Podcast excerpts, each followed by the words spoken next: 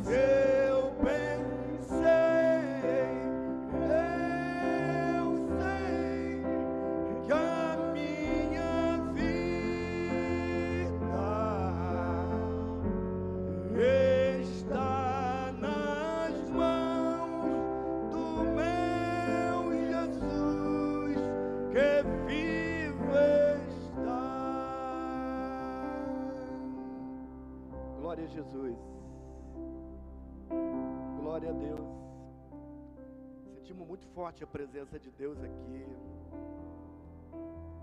Esse não é outro lugar senão a casa de Deus. O tema da mensagem dessa noite é o Salmo 145. Uma geração louvará a Deus a outra geração. E eu fiquei pensando, né? O que falar? É algo muito. É algo muito, algo muito sério, até porque nós sabemos que levar para outra geração aquilo que se propõe no coração de Deus não é uma tarefa fácil. Até porque existem conflitos, conflitos de gerações. Mas nós vamos ver aqui na palavra de Deus que o próprio Deus que prometeu que uma geração exaltasse o seu nome a outra geração é um Deus que preparou tudo. Porque Deus não falaria e nem prometeria nada se Ele mesmo não desse para nós o caminho pelo qual nós pudéssemos andar. Não há caminho que você ande que Deus não tenha passado. Por onde você for, onde Deus mandar, Deus já passou lá. Deus jamais vai me enviar, eu e você, para lugares que Ele jamais esteve.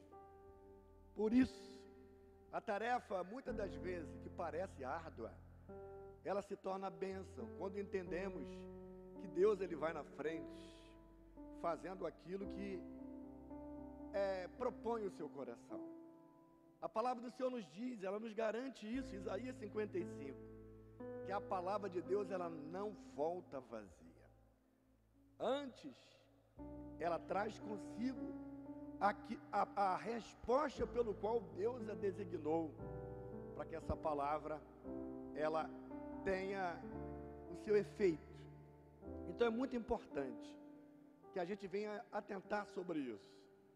Sabemos que gerações, quando a Bíblia fala de gerações, principalmente no livro de Êxodo, capítulo 19, versículo 5, 1 Pedro capítulo 2, versículo 9, lá em Êxodo 19, 5, ele, ele diz que se o povo de Israel se comportasse como um povo santo e que obedecesse, que andasse nos caminhos do Senhor, ele faria daquele povo um povo da sua propriedade particular.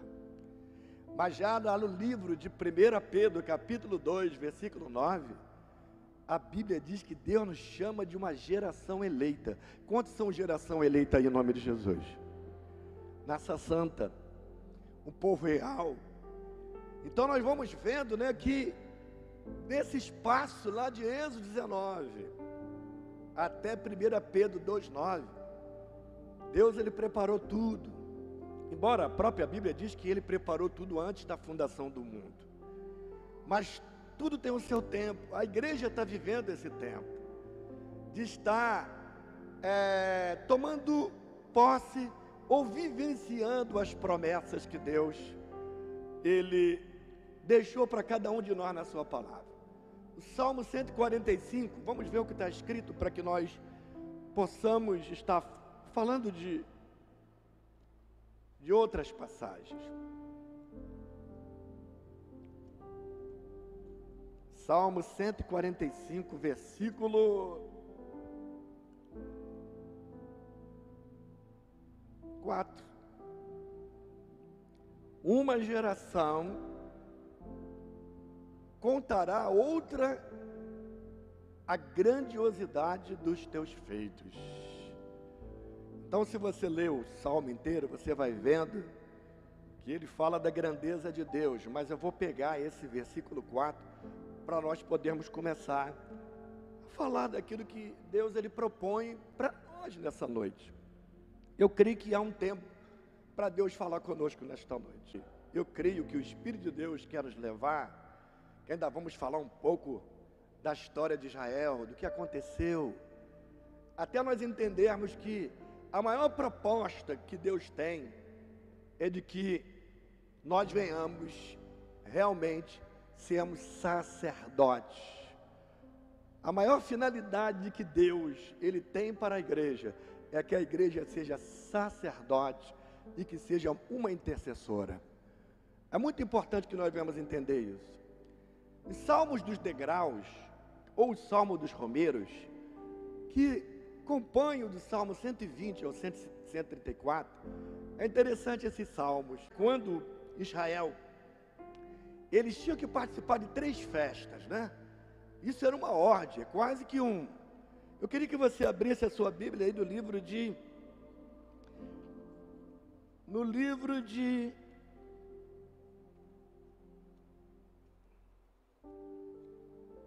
Êxodo 23, 14 e 17. Nós vamos pegar alguns versículos só para podermos falar desse salmo dos degraus que eu achei interessantíssimo quando eu comecei a estudar acerca desses salmos, não é? Por que degraus? Porque eram cânticos dos degraus, porque eram cânticos dos romeiros. Vamos ler primeiramente aí essa passagem, livro de Êxodo 23, versículo 14 a 17. Êxodo 23. Para que nós possamos entender. 23, 14 a 17. Três vezes no ano me celebrareis a festa. A festa dos pães ázimos. Guardarás. Sete dias comerás pães ázimos. Como, como te tenho ordenado ao tempo apontado no mês de Abibe, porque nele saíste do Egito, ninguém apareça vazio perante mim. E a festa da cega, dos primeiros frutos do teu trabalho, que houverem semeado no campo, e a festa da colheita, a saída do ano, quando tiver escolhido do campo teu trabalho. Três vezes no ano, todos os varões, todos os varões comparecerão diante de mim. Agora você imagina, isso era como se fosse uma ordenança. Então havia três festas anuais que isso era feito de uma forma solene, que era o primeiro mês dessa festa, que era comemorada a Páscoa, que era os pães ásmos, as primícias, o terceiro mês, que era o mês do Pentecoste, o sétimo mês, que era o mês da trombeta, o dia da expiação. E o dia do tabernáculo, ou o dia da tenda, não é? O dia da expiação era o ápice dessa festa, que era a chamada de Yom Kippur. E Levítico 16 fala sobre isso, que era chamado Dia do Perdão. Então, essa festa se fechava com esse dia, o Dia do Perdão. Começava com a Páscoa, e depois vinha com o pães vinha as primícias, vinha a trombeta, e o fechamento tinha que ver com perdão, tinha a ver com a reconciliação. Agora você imagine, anualmente, aquelas 12 tribos, né, que foram divididas lá, no livro de, de Gênesis, a gente vê isso, lá no Gênesis 50, a gente já vê ali que vai, já foi gerada aquelas 12 tribos. Imagine aquela multidão de gente todos os anos, todos os anos. Não podia ficar ninguém em casa, nem as crianças, nem ninguém multidões, milhares e milhares de pessoas indo em direção, é? indo em direção a Jerusalém para adorar e glorificar ao nome do Senhor. No início talvez tenha sido fácil ali na época de Êxodo, porque as tribos ainda não haviam sido divididas. Mas imagine mais para frente, ali, quando começou a haver as divisões, na época de Salomão, na época de Davi, então ficava mais difícil. Se você ficar pegar lá as tribos, as tribos que ficavam mais próximo de Jerusalém, era a tribo de Judá e de Benjamim, que ficava praticamente na cidade. Mas havia tribo que vinha lá de cima. Lá de cima, do norte. Imagine aqui, ó, do norte do Brasil. Vamos supor que Jerusalém fosse aqui no Rio de Janeiro, que nós já estivéssemos no centro da adoração de Deus e os nossos irmãos lá do norte tivessem que descer a pé, a camelo, não é? Porque não havia hoje a condição que nós temos, e cantando os cânticos dos degraus, ou os cânticos dos romeiros, que era do Salmo 120 ao Salmo 134, e com alegria. Como nós estamos falando aqui de gerações, de passar, é, algo que realmente seja relevante, não da nossa parte, porque Deus também não quer que nós venhamos passar para gerações nada que seja de nós. Quando falamos de legado espiritual, porque existe outros tipos de legados, legados materiais, legado de história de cidade, mas hoje nós vamos falar de um legado espiritual. Então Deus ele não está interessado que nós venhamos passar simplesmente os nossos legados como homem, mas Deus, como o autor da própria promessa, Ele cria, Ele gera em nós não é? essa motivação. Eu queria que você agora visualizasse milhões e milhões de pessoas, três vezes no ano, né? com diferenças talvez de meses ou de dias, que isso seria um ritual perpétuo para Israel. Isso nada mais era no coração de Deus o desejo que ele tinha de que aquilo fosse fixado no coração daquele povo que eles tinham que adorar. E não era adorar da maneira que eles quisessem, era adorar do jeito que Deus propunha. Então, muitas das vezes, né, a gente adora a Deus, louvamos a Deus, mas às vezes ficamos perguntando: será que a adoração que nós prestamos a Deus é a adoração que Ele deseja? Quando a gente observa lá no livro de Joel, capítulo 2, isso me chama muita atenção. Eu falei sobre isso semana passada lá na igreja. Quando, no capítulo 2, o profeta Joel, quando ele fala ali da invasão daqueles povos, né, de uma maneira ilustrativa dos gafanhotos, dos pulgões, da lacusta, era a forma ilustrativa que ele usava que Israel estava sendo dominada por povos inimigos, estava sendo saqueado. Mas ao mesmo tempo, Deus ele dá uma palavra de esperança para Israel. E Deus diz o porquê que Israel estava vivendo aquilo.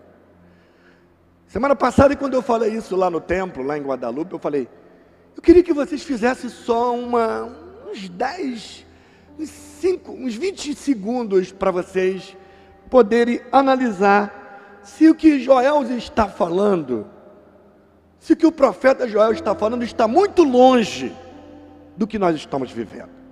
Isso cabe, assim como coube semana passada, para cada um deles lá. Eu peço para que você analisasse se que Joel, o que Joel falou, se não caberia para nós hoje. Se não falaria aos nossos corações nesta noite. E não estou falando para você.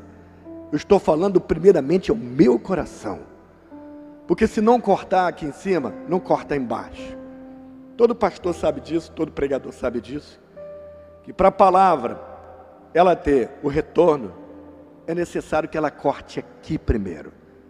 É necessário que ela fale aqui primeiro. Então, no livro de Joel, no capítulo 2, vamos ver o que esse profeta fala e o que, que tem de semelhante com a nossa geração, com o nosso tempo, o que nós podemos fazer, não é? para tomar uma atitude de que coisas maiores aconteçam, até porque é uma promessa de Deus. O livro de 1 Coríntios, capítulo 2, versículo 9 diz: Aquilo que o olho não viu, aquilo que o ouvido não ouviu, e que não subiu ao coração do homem, é que Deus tem preparado para aqueles que o amam. Então Deus ele quer coisa maior. Deus ele quer profundidade. Deus ele quer trazer o nosso conhecimento, né?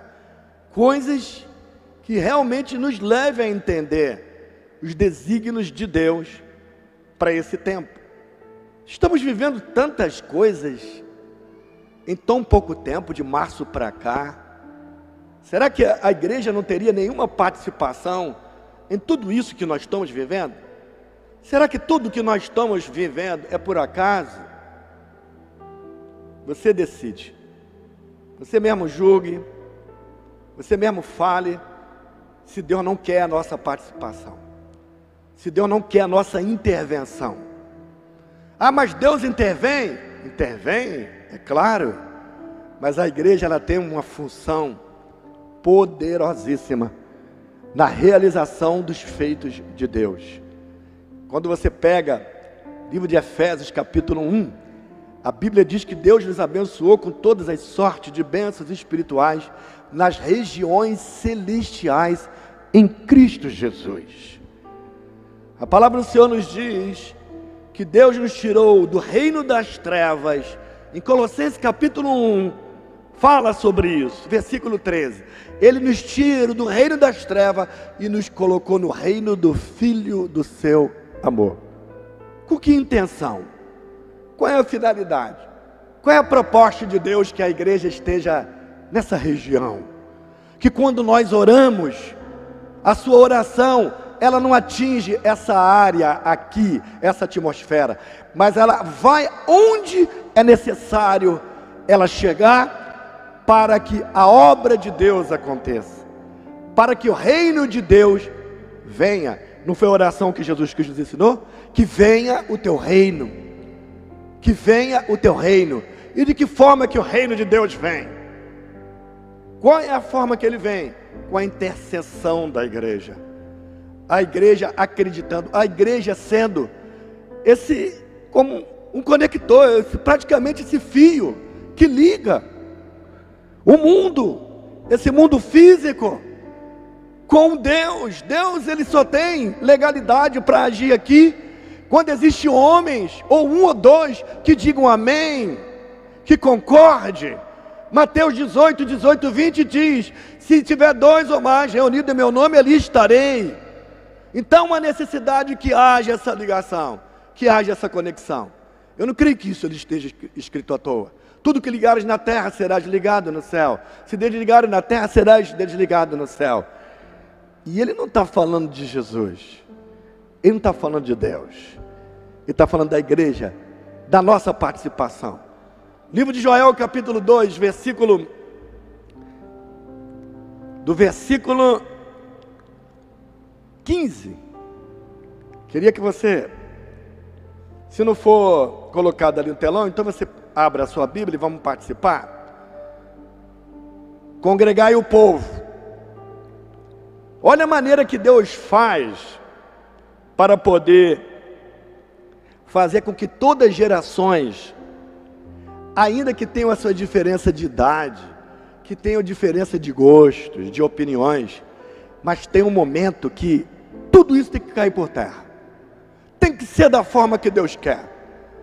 Não tem que ser da forma que eu quero, que você quer, ou com qualquer outra geração queira, mas tem que ser da forma que Deus quer e da forma que Ele diz.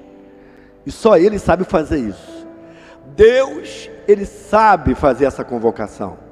Deus, Ele faz com que os povos sintam a necessidade disso. Pelo menos eu, semana passada, eu fiz uma pergunta à congregação. Vocês acham que nós não estamos vivendo isso? Essa convocação, quando diz Congregai o povo, santificai a congregação, ajuntai os anciões, anciões. Vamos ver quantas gerações tem aí. Congregai os filhinhos e os que mamam. Saia o noivo da sua recâmara e a noiva do seu tálamo. Chorem os sacerdotes, ministro do Senhor, entre o alpendre e o altar e digam: poupa o teu povo, ó Senhor, e não entregues a tua herança ao opróbio, para que as nações, para que as nações façam escárnio dele, porque diriam entre as nações: onde está o seu Deus? Eu vou dar um pulo grande aqui. E no versículo 28 diz: e há de ser que depois daqueles dias derramarei o meu espírito sobre vós, e toda a carne, espírito sobre toda a carne, vossos filhos e vossas filhas profetizarão, e os vossos velhos terão sonhos, e os vossos so jovens terão visões, e também sobre os servos e sobre as servas, naqueles dias derramarei o meu espírito. Louvado seja o nome do Senhor. Se você pegar aí do versículo do versículo 17 até o 28, existe aí promessas de restauração. Restituir-vos eis, tirarei a vergonha, darei a dupla honra. Então a maneira pelo qual Deus ele faz com que essas gerações ela louve o seu nome a outras gerações a único, o princípio disso é nós praticarmos isso daqui. É chorar, se arrepender, se voltar para Deus. Nós verdadeiramente venhamos desejar que haja um tempo de cura, um tempo de bênção, um tempo de mudança, um tempo que mesmo pelo qual nós venhamos passar tudo isso, que jamais nenhum de nós venhamos ser enganados, mas que nós venhamos entender os propósitos de Deus. Quantos aqui creem que há propósito em tudo que nós estamos vivendo? Você crer é uma coisa, você ter conhecimento é outra. Às vezes nós sabemos que tem propósito, que tudo contribui para o bem daqueles que amam a Deus. Romano 8 fala sobre isso. Lá existe uma promessa, mas o difícil é você aceitar, é viver, é você dar continuidade. É entre esse espaço de você saber que há realmente um propósito e você saber viver esse tempo. É muito difícil para mim, para você, para os pastores, para os líderes. É muito difícil. Porque não é tão fácil dizer que tudo coopera para o bem daqueles que amam a Deus. Não é fácil. Uma coisa é você saber, outra coisa é você viver o dia a dia. É você todo dia viver aquela porção. Então é necessário que nós venhamos buscar sim em Deus orientações para que nós não venhamos no meio do caminho perecer. Então, voltando lá para aquele povo, né, as doze tribos, indo lá para o templo adorar a Deus, cantavam. E chegavam lá, tinham que mudar a sua roupa, porque vinham de longe, roupa suja. E passavam pelos degraus, tomavam banho e botavam a veste limpa para fazer é, o seu culto anual de adoração, de sacrifício, seja da Páscoa, seja do pães ázimos, seja da primícia, a festa da trombeta, seja o que for. Mas uma coisa nós sabemos: Deus, Ele deixou o maior legado para o seu povo. Você pode observar que quando falamos de legado, o maior legado quem deixou foi Deus, porque você, tudo tem uma história, tudo tem um modelo. E tudo Deus ele faz com um modelo, apontando para algo. Quando você pega Êxodo 20, né, quando fala lá sobre o decálogo, e quando fala da construção do tabernáculo, quando ele dá a medida para Moisés, irmãos, cada medida que ele dá, cada laço, irmão, cada prego, cada cobertor que ficava, até as cores, não poderia ser a cor que eu queria. Teria que do jeito que Deus falou. E tudo estava apontando para quem? Era o modelo, não é? Era algo apontando para algo futuro. Então Deus não ficava brincando. Deus não ficava inventando. Não. Esse é o modelo que eu quero que você, Moisés, faça e é dessa forma que eu quero que os sacerdotes se vistam, que os sumos sacerdotes se vistam, que o povo se comporte. Esses são os sacrifícios que eu quero que vocês trazem, porque tudo isso está apontando para algo maior. Então teria que ser feito tudo da forma como Deus queria. Não poderia ser nada inventado. Não poderia se mudar. Não poderia se criar me vem na memória aqui uma história de que quando Davi quis carregar a arca num carro de boi, a Bíblia diz que Deus mata, feriu, feriu usar, e Davi ficou apavorado. Apavorado porque ele não entendeu, porque ele colocou a arca em cima de um carro novo. Então depois ele foi buscar, ele foi consultar a Deus. Davi foi consultar a Deus depois, ele poderia ter consultado antes. Ele diz lá em 2 Samuel: Não façamos como da primeira vez, que não consultamos a Deus e ele nos abriu uma brecha. Você pode ver lá se não está escrito isso. 2 Samuel. O que, que ele fez? Da primeira vez ele coloca o carro em cima, a arca em cima do carro do boi, e Deus, a, a, a, o carro tropeça numa pedra, o menino vai segurar a arca, o menino morre, ferido. E ele ficou apavorado, não entendeu. Mas sabe quando Davi começou a entender? Quando ele começou a buscar. Quando ele começou a pedir orientação a Deus. Não, olha o que Davi falou: não façamos como da primeira vez, que não consultamos a Deus. Todas as vezes que nós errarmos, ouve o que eu vou dizer. Deus não quer que você continue errando. Você pode fazer como Davi. Não vou fazer como da primeira vez.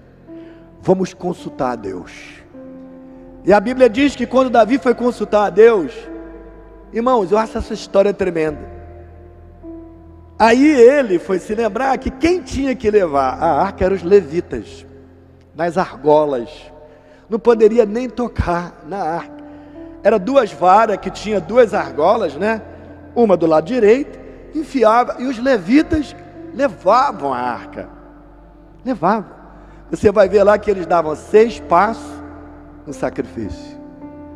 Mais passos, outro sacrifício. muito diferente da primeira vez. E houve festa, e houve louvor. Sabe por quê? Na primeira vez que Davi fez, não, quem sou eu para falar de Davi aqui? Eu vou falar de uma forma que eu não julgue Davi. Ele não consultou Deus. Ele mesmo disse: não façamos como da primeira vez. É possível que nós venhamos errar e ver as coisas não dando certo. Não precisa você desistir. Volte e fala para Deus: não façamos como da primeira vez. Vamos consultar a Deus. Porque Deus ele gosta que quando nós consultamos. Toda novidade, né? Toda novidade, ela ainda que seja aos nossos olhos atrativa, toda novidade ela tem que estar carregada de consulta a Deus. Porque Deus ele gosta disso. Mesmo que para nós seja simples. Mas é tão bom quando nós colocamos os nossos projetos, né? Eu posso ouvir um amém? Quando nós colocamos as nossas intenções, aquela que aos nossos olhos parece a mais simples possível, que nós postamos que vai dar certo, que nós postamos que vai dar resultado, eu acho que o maior resultado que nós devemos esperar é que Deus aprove aquilo que nós vamos fazer. Quando Deus aprova, irmão, tudo que você coloca a mão para fazer vai prosperar. Você precisa gastar um tempo, eu preciso gastar um tempo. Quando você lê lá o livro de crônicas. Se meu povo que se chama pelo meu nome, se me olhar, orar e se converter dos seus maus caminhos, eu ouvirei do céu. Aquilo já é a resposta. Se você pegar em 1 Reis capítulo do 6 até o 8, tu tem que ver a oração que Salomão faz. Salomão ele fez uma promessa: não vou inaugurar esse templo enquanto eu não tiver uma resposta de Deus. A Bíblia diz que a glória encheu aquele lugar, que os sacerdotes não podiam ficar de pé. Mas Salomão ele tinha essa proposta. Eu não vou inaugurar, porque eu ainda não ouvi Deus falar amém. Eu não ouvi Deus ainda dizer, faz. Mas quando, lá em Crônica 7,14, já é a resposta do que Deus já deu para Salomão. Porque tudo que está escrito ali ele já vinha pedido. Olha que se o povo que olhar para esse lugar, se vier um peregrino, se vier um estrangeiro, levantar a mão sobre esta casa e se arrepender, que haja cura, que a peste, que a fome, que a seca passe. Salomão já havia pedido antes. Ele estava aguardando somente, sabe o que? Aprovação de Deus. Foi quando Deus aprova. Se o meu povo que se chama pelo meu nome se humilhar e orar e buscar a minha face, eu ouvirei dos céus, perdoarei os seus pecados, sararei a sua terra, porque agora estão abertos os meus olhos e atentos os meus ouvidos a oração que se for feita, for feita neste lugar. Porque eu santifiquei esta casa. Se tão somente não se desviarem do meu caminho. Já era a resposta de Deus. Então falar de legado é uma coisa difícil. É muito difícil falar de legado. Jael pagou um preço muito alto. Porque, embora era promessa de Deus, mas há um registro, lá em Reis capítulo 11, que o filho de Salomão, chamado Roboão, sabe o que ele faz? A Bíblia diz que ele consulta os ministros do seu pai, os mais antigos. Sabe o que os antigos falaram? Olha, o povo está cansado, diminui os impostos você vai ganhar o coração desse povo. Aí Roboão não, não satisfeito, né? Sabe o que ele faz? Chama os amigos dele, da idade dele, da geração dele. Sabe qual é o conselho que os amigos dela? fala para esse povo que o teu dedo mindinho será mais grosso do que o, o, o, o teu dedo mindinho será mais grosso do que o lombo do teu pai. Se o teu pai açoitou ele com vara, tu vai açoitar com escorpiões. Ele gostou da ideia. Sabe o que aconteceu? Ele vai lá no palácio e fala isso. Aí vem Jeroboão, divide o reino no meio. Pá! Reino do norte, reino do sul, Judá, Benjamim e Judá. O restante todo para lá. Quando começou a vir uma guerra, ele queria guerra. Aí Deus falou: Roboão, não faça isso, porque quem fez isso fui eu. Todo mundo voltou, cada um para o seu lugar. Mas o que, que a gente entende aí? Que às vezes Deus permite, não é da vontade dele, não. Deus permite que nossos corações agora, em certos momentos, façam coisas que a gente depois venha entender que quem está no controle da nossa vida é Deus. Então essas histórias me fazem lembrar o quanto é importante. A gente fala de geração, é, de, de passar legado. Aqui nós temos quatro gerações, são 100 anos, né? Se você pegar a história lá no, no, no livro de Números, capítulo 14, versículo 23, que quando Deus manda as doze tribos de Israel, ele fala no capítulo 13, as doze tribos de Israel dão uma olhada na terra, lá para ver se a terra era boa, Canaã, e entre eles estava Josué e Caleb, entre eles, todos eles voltaram, dizendo: verdadeiramente a terra é muito boa, mas só que tem um problema na terra. Nós, aos olhos daqueles homens, somos como gafanhoto. Sabe que Caleb e Josué tiveram outro tipo de perspectiva. Eles falaram: Ó, ouve o que eu vou dizer. Se Deus nos deu essa terra por herança, esses homens nos será como pão. Significa que se Deus é por nós, quem será contra nós? Você sabe que eles foram apedrejados por causa disso? Apedrejados. Houve uma confusão tremenda ali no capítulo 14. Foi quando Deus ele se ira e faz a promessa. Números 14, 23. Olha, eu vou dizer uma coisa para vocês. Vocês ficaram 40 dias olhando a terra. Cada dia vai se transformar em um ano. Vocês vão peregrinar no deserto. Mas eu tenho uma promessa de 20 anos para baixo os seus filhos entrarão, porque não viram a minha glória lá no Egito, mas vocês todos perecerão no deserto. Foi exatamente o que aconteceu. De 20 anos para baixo, todos os filhos caminharam no deserto, viram seus pais morrerem no deserto, eles entraram. Olha que história de gerações: 20 anos. 20 anos passaram Josué capítulo 1, Deus fala para Josué assim: Josué, meu servo Moisés é morto. Aquela famosa frase que a gente diz. Josué capítulo 1, versículo: Esforça-te de ter bom ânimo, porque eu sou contigo. Não te pasme nem te espantes. Tão somente eu quero que Josué, você não se afaste do livro desta lei. E novamente ele diz: Não te espante, Josué, porque eu sou contigo. Josué estava com medo.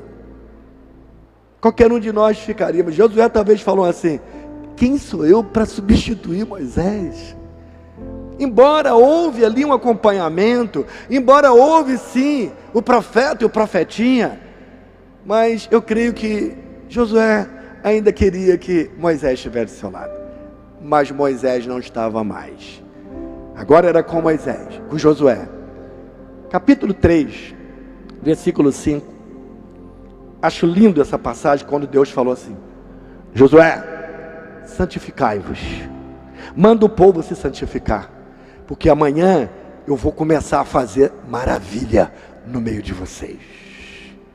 E eu vou engrandecer o teu nome no meio de todo Israel, para que todos saibam que assim como eu fui com meu servo Moisés, eu serei contigo.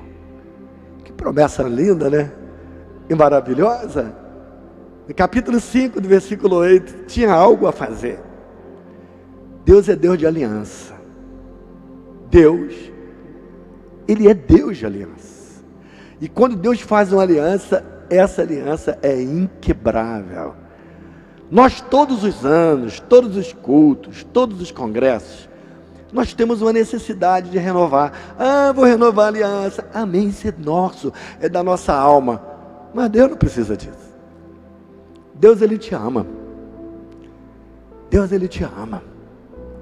Deus, Ele te ama. É um amor incondicional. A necessidade de restauração não é de Deus, é nossa. E Deus, Ele não vai ficar triste com isso, porque Ele sabe que o ser humano precisa disso de um renovo, de se voltar para Deus. Se volte para mim e eu me voltarei para vós. Achegai-vos a mim, eu me chegarei a vós. Então toda a história de Israel é marcada desse jeito. Quando você pega lá o livro de Jeremias 29, versículo 9 e 10, Israel estava atolado no pecado, atolada na idolatria. Sabe o que ele fala para Israel? Olha o pensamento que eu tenho acerca de vós: pensamento de paz, pensamento de prosperidade. Embora havia uma promessa de cativeiro, o cativeiro era tão somente para tirar a idolatria do coração de Israel. Não foi um castigo, mas foi para que Deus refinasse, mas foi para que Deus trouxesse novamente aquele povo. Porque se você lê o livro de Jeremias, quantas vezes Deus vê Jerusalém como minha amada, oh minha amada, deixa eu colocar um colar, deixa eu colocar uma coroa na sua cabeça, volte-se para mim, sempre Deus tomou a primeira atitude. Você tomou a atitude de estar aqui hoje? Tem uma notícia para você. Deus te trouxe a esse lugar. Ele tomou a atitude de te escolher, de trazer aqui e de dizer para você: volte-se para mim, e eu me voltarei para vós. Minha amada, colocarei um colar sobre o seu pescoço, uma coroa sobre a sua cabeça, porque você é minha amada. Deus sempre vai agir assim. Como eu havia dito, Deus é Deus de aliança. Lá no livro de Hebreus, capítulo 9, versículo 22, diz assim: Não há remissão de pecados sem derramamento de sangue. Então, para que haja remissão, para que haja o dia da expiação, tinha que ter o derramamento.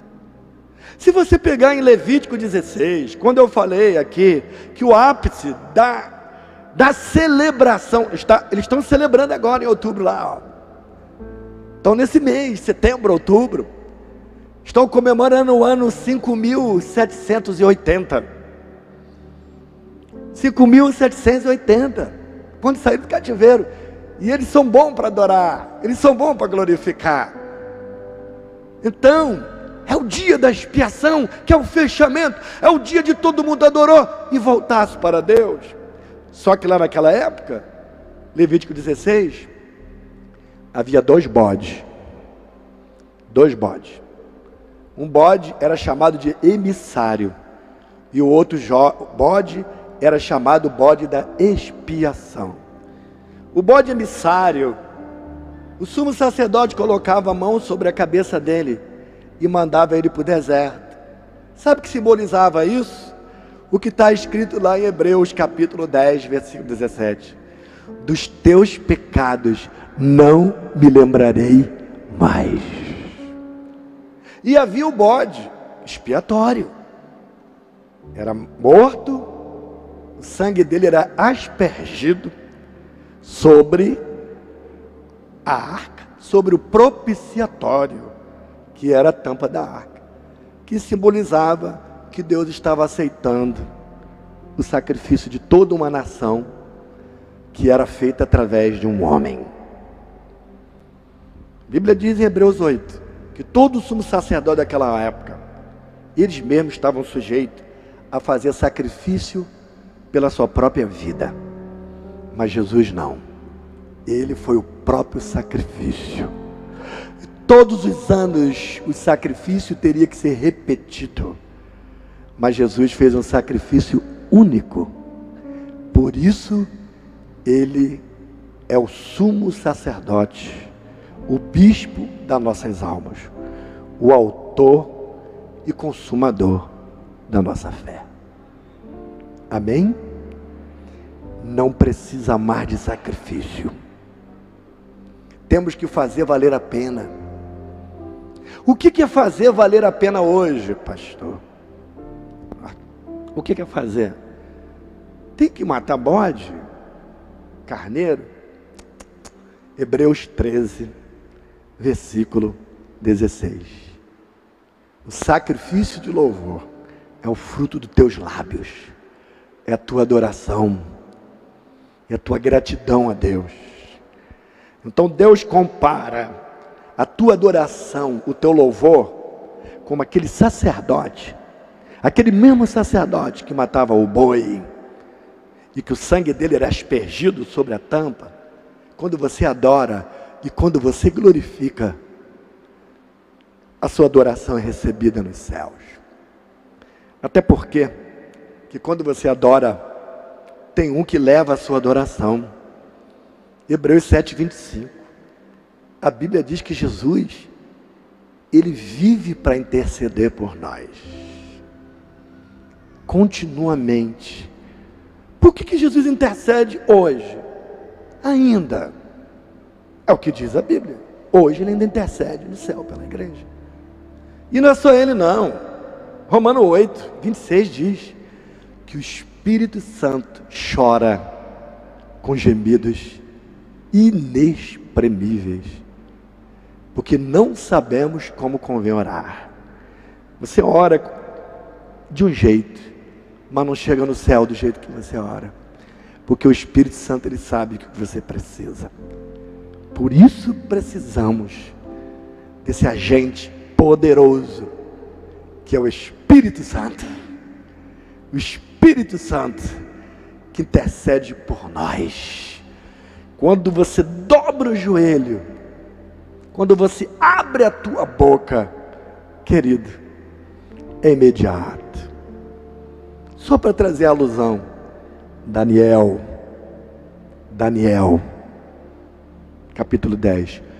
Quando você propôs, propôs no seu coração, Deus já havia respondido. Mas havia um príncipe que estava impedindo. Então, ouve o que eu vou dizer para você.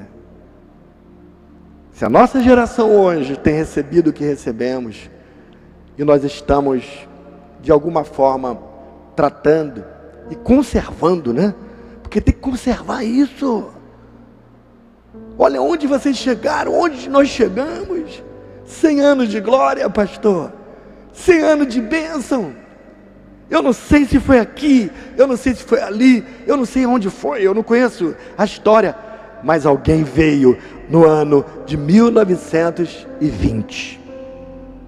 Alguém creu, alguém plantou uma tamareira, porque existe um ditado árabe: quem planta tamareira não come dos seus frutos, porque planta para que outros comam. Aquele povo, aquele povo que veio aqui, que acreditou, que pregou há 100 anos atrás, plantaram aqui. E hoje vocês estão comendo desse fruto maravilhoso. E daqui a 100 anos, o que, que eles vão comer do que nós vamos plantar aqui? Daqui a 20 anos, nós não podemos comer do que plantaram. Nós temos que continuar plantando, acreditando que a obra de Deus ela não pode parar em mim e nem em você, porque é algo contínuo. Por isso dizemos: cada casa uma igreja, cada membro um ministro. É o desejo do coração de Deus que cada casa seja uma igreja e cada membro aqui seja um ministro e que seja um multiplicador, que seja aquele que discipula, porque aquele que discipula, ele não está plantando só para os seus dias, porque ele acredita que virão outras gerações. E que tem gente que vai comer e que vai beber de coisas que você plantou, que muito de nós não vamos ver, mas que vai reverberar lá na frente. E que assim como hoje nós estamos dando glória a Deus por aqueles homens de chapéu, de guarda-chuva. Eu vi algumas fotos aí, com enxada na mão,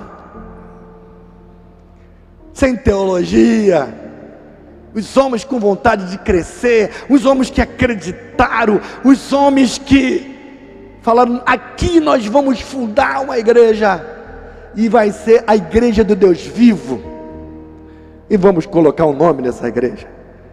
Igreja Congregacional de Bento Ribeiro. A igreja que ama você.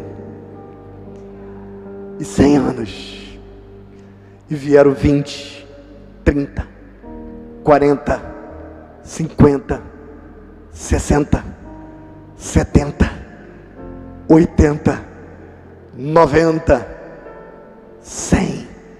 Você pode aplaudir pelos 100? Pode? Aplauda! São 100 anos! 100 anos, pastor! 100 anos de vitória, 100 anos de glória, 100 anos de poder, 100 anos de cura, 100 anos de libertação, 100 anos de transformação, 100 anos de famílias transformadas, 100 anos de missionários, 100 anos de igrejas abertas, 100 anos de tudo que você possa imaginar. É muita vitória, pastora. Se da vida as vagas procelosas são, se com desalento julgas tudo em vão, quantas muitas bênçãos dizes de uma vez, hás de ver surpreso quanto Deus já fez. Quantas bênçãos, quantas, quantas são recebidas da divina mão, uma a uma, dizes de uma vez, hás de ver surpreso do que Deus já fez. Surpreso, pastor. Eu estou feliz por poder estar aqui. Eu estou feliz porque nesta noite eu estou comendo desse fruto. Feliz, é uma alegria imensa. Irmão, cem anos. Você sabe o que é isso? Um século. É muita bênção. É muita vitória. Quantos aqui que está aqui nesta noite que já viram testemunha de cura nesse lugar? Levanta a mão. Levanta a mão dando glória. Quantos aqui já viram nesse lugar ouviram testemunho de gente sendo transformada pelo poder de Deus? Isso é bênção. E não vai parar aí não, pastor Carlos. Foi como a pastora disse, até que ele venha até que ele venha. Vamos comer desse pão, vamos beber deste cálice, até que ele venha. Vamos comungar, vamos continuar acreditando, vamos continuar unidos, vamos continuar louvando, até que ele venha. Eu não sei quando ele vai voltar, mas até aqui nos ajudou o Senhor. Até aqui nos ajudou o Senhor. 1 Samuel 7,12. Até aqui é tão bom. Quantos aqui, eu sei que a pastora já falou isso, que talvez chegaram com dificuldade, muitos estão em casa. Você que está em casa, acredite, até que Ele venha. Até aqui nos ajudou o Senhor. A glória do Senhor hoje está entrando, enchendo a sua casa. Pode haver cura onde você está agora. Onde você está, pode haver libertação onde você está Pode haver transformação de vidas onde você está. Porque assim como o centurião disse: Eu não sou digno que entre na minha casa, mas diga uma palavra, meu criado será curado. Então, essa palavra de vitória está liberada sobre tua vida com a concordância da igreja. Receba a tua bênção em nome de Jesus. Não, ser, não vai ser nenhuma novidade se você chegar alguém de casa e dizer: Eu fui curada em casa, eu fui transformada em casa, porque o Espírito que está aqui, ele está passeando nos lares também. Quantos creem nisso? Diga amém. Então é isso que eu creio que nós temos que deixar. Esse legado que nos faz, no momento, ainda que seja um momento, que nós venhamos parar e dizer: não façamos como da primeira vez. Vamos consultar o Senhor. Porque Deus sempre abençoou. Sempre fez. Nós ficamos preocupados. Que quando nós começamos a ver, aos nossos olhos, né, que as coisas não estão acontecendo. Aparentemente não. Mas estão acontecendo. Porque Deus está no controle de tudo. Há tempo para tudo. Há tempo para tudo, irmão. Se nós fôssemos projetar, nós fôssemos projetar esse dia aqui, 100, dia 17, não seria desse jeito. Não é, pastor? Mas Deus respeita isso. Mas Deus está aqui. Vai continuar aqui. Deus vai continuar andando conosco. Porque é a promessa. Hebreus 13, 5 diz: Jamais te deixarei, jamais te abandonarei. Eu sou ontem, o hoje e o eternamente. Eu não falei, eu, comentei da aliança, mas não comentei Josué 5,8. Deus falou, Josué, todos esses jovens que saíram do deserto, circunda eles, purifica eles, porque nenhum deles ainda receberam a minha aliança. E a Bíblia diz, Josué 5, versículo 8 e 9, que quando eles são circuncidados, eles restauram a aliança, Deus glorificou aquele povo. Deus faz a parte dele. Mas uma coisa nós não podemos abrir mão: é da aliança. É a aliança com Deus. E a maior aliança que tem, que Jesus Cristo fez, é a aliança da salvação. Amém? É o dom. Já estou encerrando. 1 Pedro, livro de Atos, capítulo 3. Depois, na festa de Pentecoste, quando Pedro começou a pregar, a Bíblia diz que o povo começou a gritar, a chorar, começaram a entrar em estado de desespero. O que faremos, Pedro? Matamos o Filho de Deus. Matamos. O que, que nós vamos fazer? Arrependei-vos dos vossos pecados e receba o dom de Deus. E o dom de Deus é o Espírito Santo, que é o selo. Efésios capítulo 1 fala sobre isso. Se eu não me engano, versículo 16. Uma vez você crendo, você é selado pelo Espírito Santo. E todo selo, toda carta, Toda carta, ela tem um destino. Segundo Coríntios 3, a Bíblia diz que nós somos a carta viva escrita pelo dedo de Deus. Ninguém escreve uma carta para ficar guardada. Primeiro que nós somos a carta que temos endereço certo. Quando alguém abre, vai ler a sua vida, o seu testemunho de vida o próprio apóstolo Paulo falou: vocês são o selo do meu apostolado. Vocês são o selo. Vocês são a carta viva. Então nós temos que ser o selo de Cristo. Carta viva. Que quando for aberta em qualquer lugar, que as pessoas queiram pedir razão da sua fé. Que as pessoas possam ver a glória de Deus na sua vida. Porque você não é mais a mesma pessoa de antigamente. Cristo nos libertou. E que Deus nos abençoe. Que Deus nos guarde. Não façamos como da primeira vez. Consultemos a Deus. Amém? Beijo no coração de vocês. Da igreja de Guadalupe, pertinho. Aqui, ó, precisa nem pegar avião. obrigado, meu pastor. Obrigado, minha pastora. Deus abençoe vocês. Estou muito feliz de poder estar aqui. Esse presentão, 100 anos.